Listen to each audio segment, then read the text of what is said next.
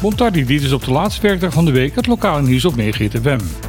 Ik ben Martijn Schmuller en dit zijn volgens ons de belangrijkste punten van het nieuws van vandaag. Het Caribisch deel van Nederland is niet alleen kwetsbaar voor natuurrampen, infectieziekten en georganiseerde criminaliteit, maar ook voor cyberaanvallen. Dat zegt het analistennetwerk Nationale Veiligheid van de Rijksoverheid. In een net uitgebracht 62 pagina's tellend rapport wordt er gemeld dat er dagelijks duizenden cyberaanvallen op het Caribisch gebied worden gepleegd. Vele daarvan zijn ongericht, maar er zijn een groeiend aantal aanvallen op specifieke doelen te melden. Zo waren de afgelopen jaren aanvallen op het elektriciteitsbedrijf van Sint Maarten, de centrale bank van Curaçao in Sint Maarten en een ransomware aanval op het ziekenhuis van Aruba. Omdat er in het Caribisch gebied geen gericht overheidsbeleid is om dit soort aanvallen tegen te gaan, denkt de analist van de Rijksoverheid dat er binnen vijf jaar een cyberaanval zal gaan komen die de veiligheid van de eilanden ernstig gaat aantasten. Gedeputeerde Hennis Tielman snapt dat niet iedereen staat te juichen bij de plannen voor een nieuwe vrachtterminal bij Hato. Dat is te lezen in een interview dat Bonaire nu met de gedeputeerde heeft gehad. Tielman zegt dat er nog een milieueffectrapportage gaat komen, waarbij niet alleen gekeken gaat worden naar de impact voor de natuur, maar ook naar de gevolgen voor de omwonenden van de nieuwe terminal. Hij hoopt met de juiste aanpak veel negatieve sentimenten te kunnen wegnemen.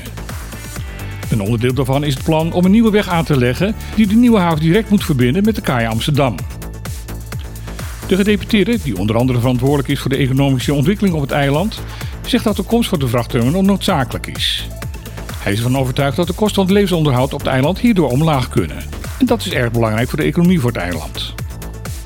Daarnaast noemt hij de huidige situatie in Kralendijk onhoudbaar. Vrachtcontainers moeten nu geparkeerd worden op de openbare weg, omdat er te weinig ruimte is op de haventerrein in de binnenstad. Dat geeft een hoop overlast en is onveilig. Timon zegt in het interview dat de discussie over de nieuwe vrachtterminal al vanaf 2010 gevoerd is. En dat bij elk onderzoek de plek in Hato wordt aangewezen als de beste optie. De kosten voor de aanleg van de vrachtterminal zal tussen de 30 en de 40 miljoen liggen en de bouw zal naar verwachting in 2024 gaan beginnen. Tegenwoordig zit het vliegtuig naar Bonaire voller dan voor de COVID-crisis. Dat is de conclusie die te trekken is uit het feit dat de afgelopen maanden meer toeristen het eiland hebben bezocht dan dezelfde maanden in 2019, maar dat in die tijd minder vliegtuigen Flamingo Airport hebben aangedaan. In het eerste halfjaar van 2022 bezochten het 85.000 toeristen ons eiland. Dat is 10% meer dan in dezelfde tijd in 2019. Daarvan komt 22% uit Noord-Amerika en 55% uit Europees Nederland. De Curaçaose operazangeres Tanja Cross wil dat haar geboorteeiland weer een volwaardige schouwburg gaat krijgen.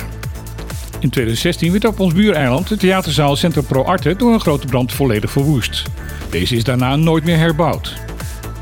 Volgens Cross is dat een groot gemis voor het eiland.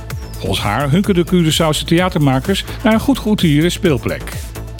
De zangeres heeft lang in Nederland gewoond, maar is met haar gezin weer teruggekeerd naar haar geboorteplek. In een nieuw tv-programma van de Nederlandse omroep Avrotros gaat Cross nu onderzoeken of de bouw en inrichting van een nieuwe schouwburg op Curaçao tot de mogelijkheden behoort. Het programma Volle Zalen zal vanaf 25 oktober op NPO 2 te zien zijn. Dit was weer het laatste nieuwsbulletin van deze week. Morgen zal, zoals altijd, vanaf 12 tot 2 het programma op te klippen op FM te beluisteren zijn. De gasten zullen onder andere Curvin George zijn, die een oproep zal doen voor audities voor stand-up comedians. Daarnaast ontvangen wij ook Anje Romeinders van de Centraal Dialoog.